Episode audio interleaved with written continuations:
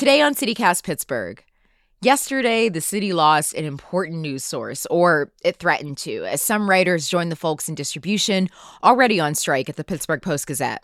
Now, it's not clear whether the paper's owner, the Block family, will address their concerns, but the last time there was a strike like this, a major newspaper shut down. Media columnist Andrew Conte is here to help us make sense of what could come next.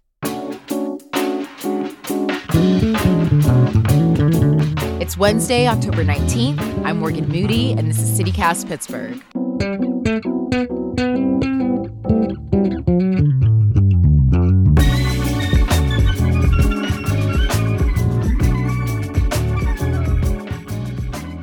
Another union problem at another newsroom. CityCast Megan Harris is with me. Hi. H- hello. What's what's going on with the media outlets here in town?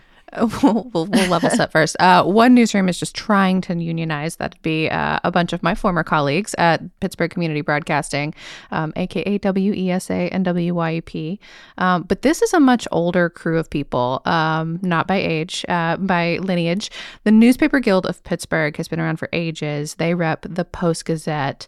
Um, Andy Conte, uh, when's the last time they had a contract? Because I've been in this town almost a decade, and I feel like it's like almost never. Yeah, it's been forever. I don't actually know exactly when. I know they they all know exactly when because they've been working without a contract, but it's been years, and um, yeah, it's finally like coming to a head.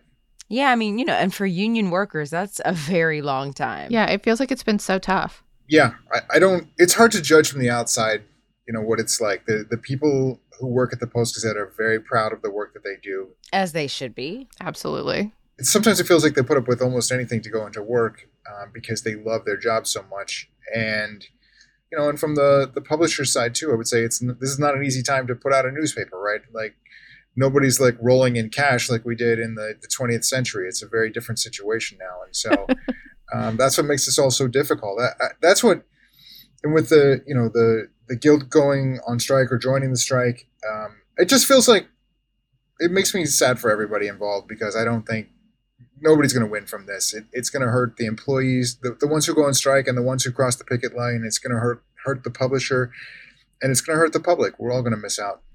Well, and I want to talk about that. But first, Morgan, I know you were actually out there yesterday. Um, this new arm of the strike officially started at noon. That's the addition of some of the writers, I guess, who were already withholding their bylines, some of them, but not all the writers and reporters are participating. So, you know, what did you see? Like, were people actively crossing the picket line? Like, could you tell? Or how many people were there? I don't know. What'd you hear?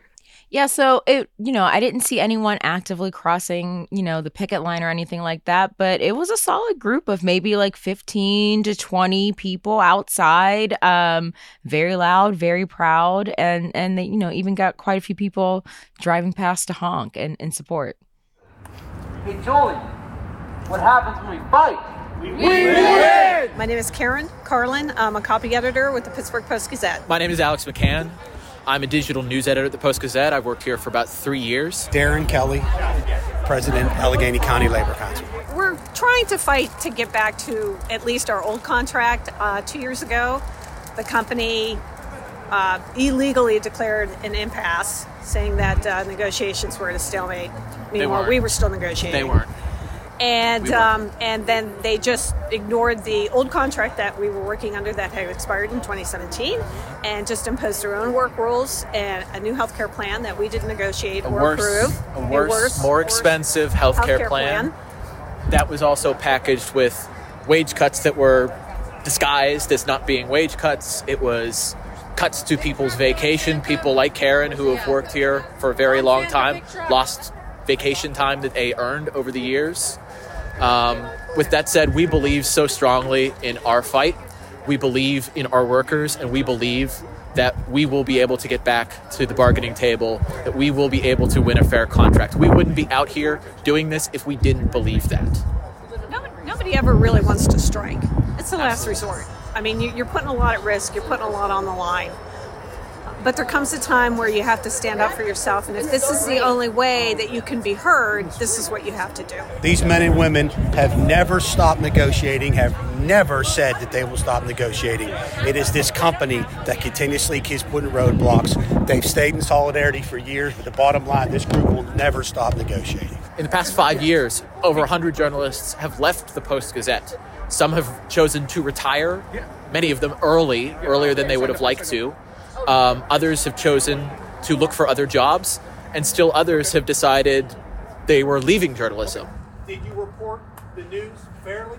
Yes. Did you protect our democracy? Yeah. Did you see to it that the free press was delivered for all of us so we can do our job?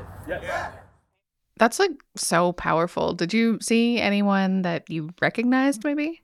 I didn't see anyone that I recognized, but there were a lot of people there that you know knew us and and and knew uh, some of the journalists on our team. Um, so that's pretty flattering, yeah. But you know, also talked to a lot of people that worked on uh, you know the digital platform on the digital end of things. Um, and there was also, like I said, a ton of people from the, The Guild, unseen um, heroes, really. truly the unseen heroes of the, the digital platform. Um, also, Zach Tanner, the president of uh, Pittsburgh's Guild, was was down there leading, you know, leading the charge. Um, I, I'll just be blunt, not everybody is out here with us today, but uh, we held about, I think, seven hours worth of meetings with everybody yesterday. We're continuing to talk to people. And just because people aren't out here today doesn't mean we're going to stop talking to them. We're going to keep hearing their concerns. We're going to listen to their questions. We're going to answer their questions.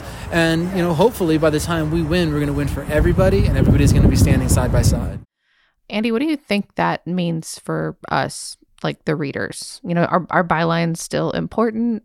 Are we still going to get news? That's really important to us here at CityCast because the Post Gazette helps us out a lot. Mm-hmm.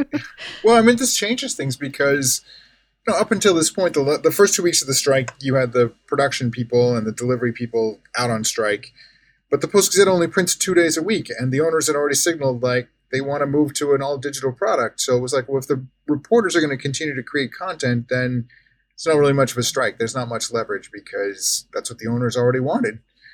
So now it's going to be interesting to see what happens. I mean, if you look at the Post Gazette's website in the you know immediate aftermath of the strike started at noon, there's still lots of content on there. You wouldn't think that they were on strike, and so it's going to be interesting to see how that plays out. The other part about the bylines, uh, I don't know that anybody really cares if people go on a byline strike, except the reporters. You know, they're they're the ones that kind of miss out. You know, somebody over there did this big multi-day report on the Rooney family and I know, um, and there's no name on history, it. and mm-hmm. no name on it. Who knows? Who can say? But you know, it, maybe they didn't want their name on the story that out of the Rooneys. This is the one that's all about those FBI files. Yes, the Rooneys, the family that owns and founded the Steelers, apparently made their initial fortune by running rackets like gambling, slot machines, horse betting, even moving booze around during Prohibition. I mean, you know, so did the Kennedys. it's a it's a grand lineage. Um, Yeah. Anyway, You you know where my allegiances lie on the the Rooney family and the Steelers. So no, I don't want to hear it. This is not about Renegade.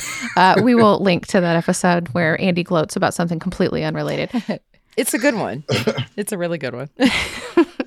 Uh, Morgan, what did Zach Tanner, uh, that's the president of the guild again, tell you about his relations with the owners of the paper, the Block family? Because there's been some like nastiness over the years. Seemed pretty cold, to be honest. Um, he said there really hadn't been a lot of communication between the family and the guild leading up to the strike. Do you like to dance? Look at beautiful art, eat gourmet snacks, people watch? Well, mark your calendars for Friday, June 7th for one of my favorite parties in Pittsburgh. It's Mattress Factory's 25th garden party. The theme this year is make believe, and it's all to celebrate and support the creatives in our community. There's going to be live music, an open bar, an art auction, and probably my favorite, the costume contest. Trust me, I will be judging yins, and so will everyone else there. Be playful, be imaginative, explore your magical realm because this is a theme party. You want to come dressed to impress.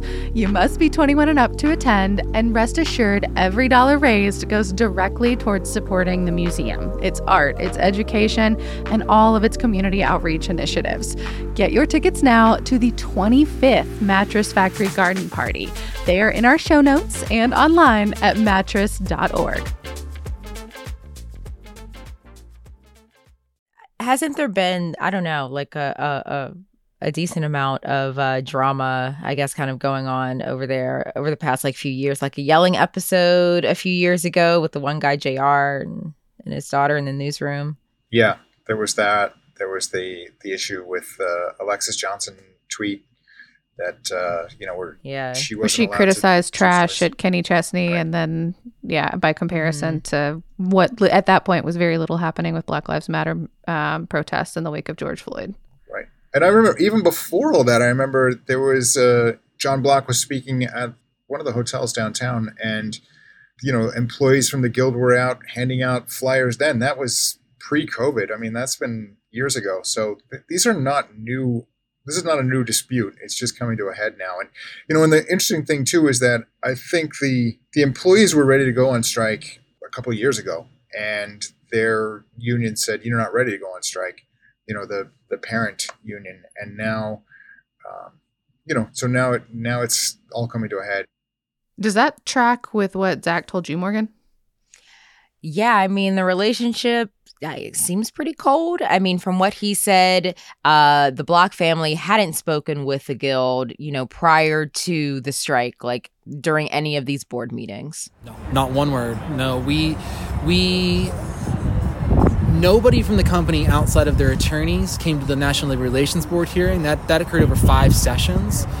Once the production workers went on strike, we didn't hear one word from management once our notice went out yesterday demanding our contract back and demanding that we go back to bargaining, we didn't hear from the company then. We don't hear from the company now.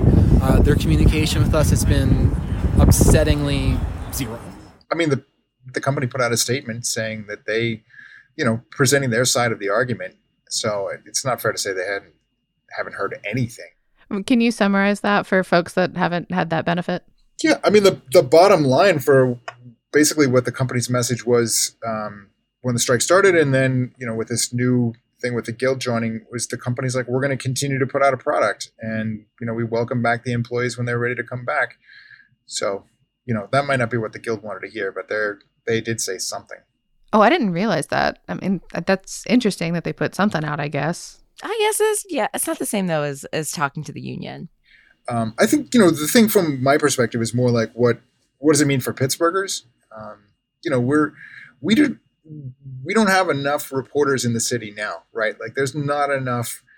We're, we're so diminished from where we were when there were, you know, two really dominant newspapers in the city and many more journalists. I mean, now on the plus side, there are lots of options, right? There are lots of little news outlets that exist in the city that didn't exist before. Um, but it's still a very fragile ecosystem, and the piece that's missing is the, the you know the investigative uh, accountability journalism, the uh, enterprise journalism, the the things beyond uh, meetings and press releases. And um, you know, this is a time when we need to be adding more journalists into the mix, not taking journalists out of the mix. And so that's where we all stand to really lose, I think there are a lot of stories that still need to be told. And so, you know, I hope that journalism doesn't become this, you know, dying field. It's been something that I've gotten warnings about since, you know, I got into it going into college. Know. Yeah, I don't I don't have anything clever to say. This just makes me sad. Yeah. That's the frustrating part of this, right? Like if nobody's there asking difficult questions of the people in power and sticking up for the people who need help, you know, comforting the afflicted and afflicting the comfortable that we, you know, this banner that all journalists, you know, we, we throw around and we, we talk about and what our calling for doing this job. Um, but there are fewer people to do that work. And and now if we talk about taking you know one of the major players off the board or a lot of the journalists at that place um, off the board, it, it's going to hurt the whole community. Well, and I don't know if I'd say that this exactly hurt the community. I'll leave that to you. Um, but I'd love to talk about what happened the last time there was a major newspaper strike in Pittsburgh. I remember when I moved here, there was like all this lore around the Pittsburgh press and what it meant to people. And of course, what was born from its ashes. Yeah, you've talked about that. And what is it? How the how the Trib got started? I think so. Yeah. Uh, Andy, educate me. But I, I know this is really like kind of before all our time. Um, but you and I definitely heard a ton of stories about this. Yeah. I mean, we, uh, so Megan and I worked at the Tribune Review, and the Pittsburgh Tribune Review was born out of the last big newspaper strike in the city in the early 90s in 1992. The Pittsburgh Press and the Post Gazette uh, went out on strike, very much like what's happened today. Um, but the re- reaction was totally different. The city basically shut down then. Um, the PG actually ran a really great story on the 30th anniversary of the strike uh, earlier this year.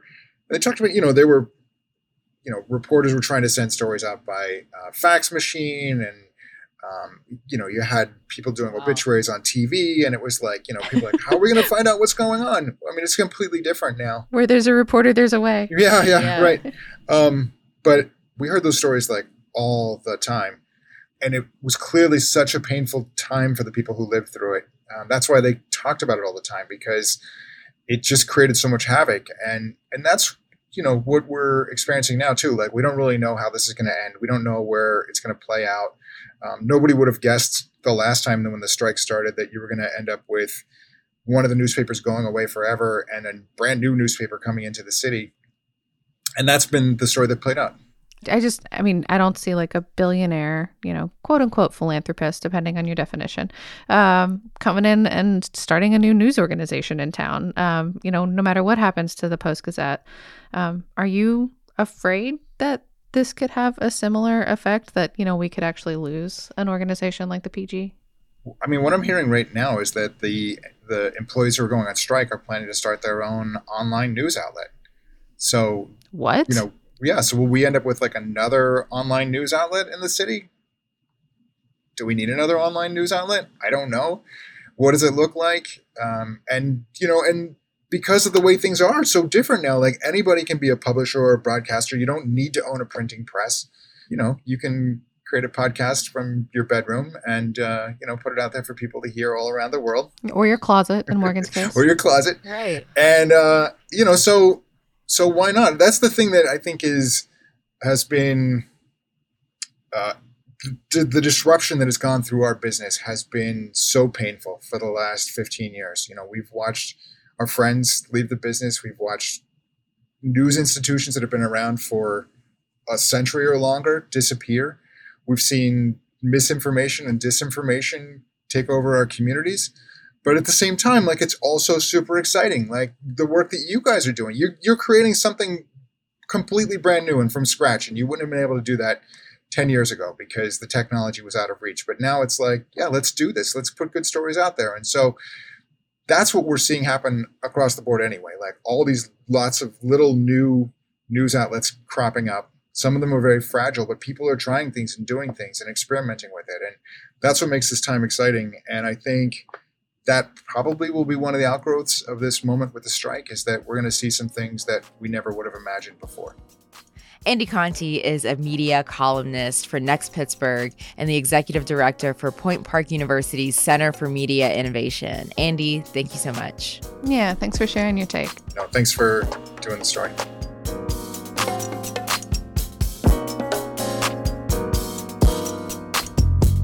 Some more news before you go.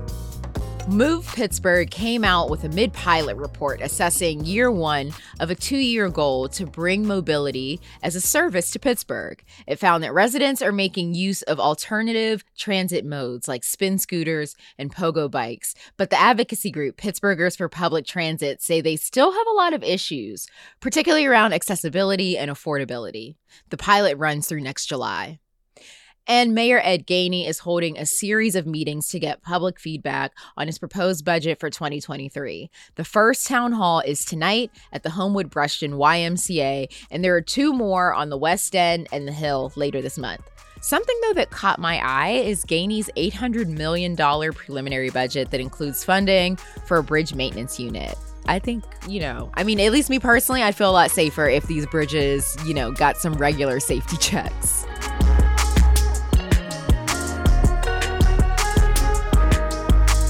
That's all for today here on CityCast Pittsburgh. If you enjoyed the show, tell a friend, rate the show, leave us love, subscribe to our morning newsletter, and honk if you see striking workers.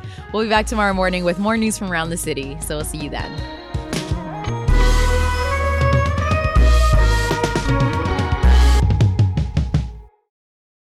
Wasn't very funny. Not very uplifting today.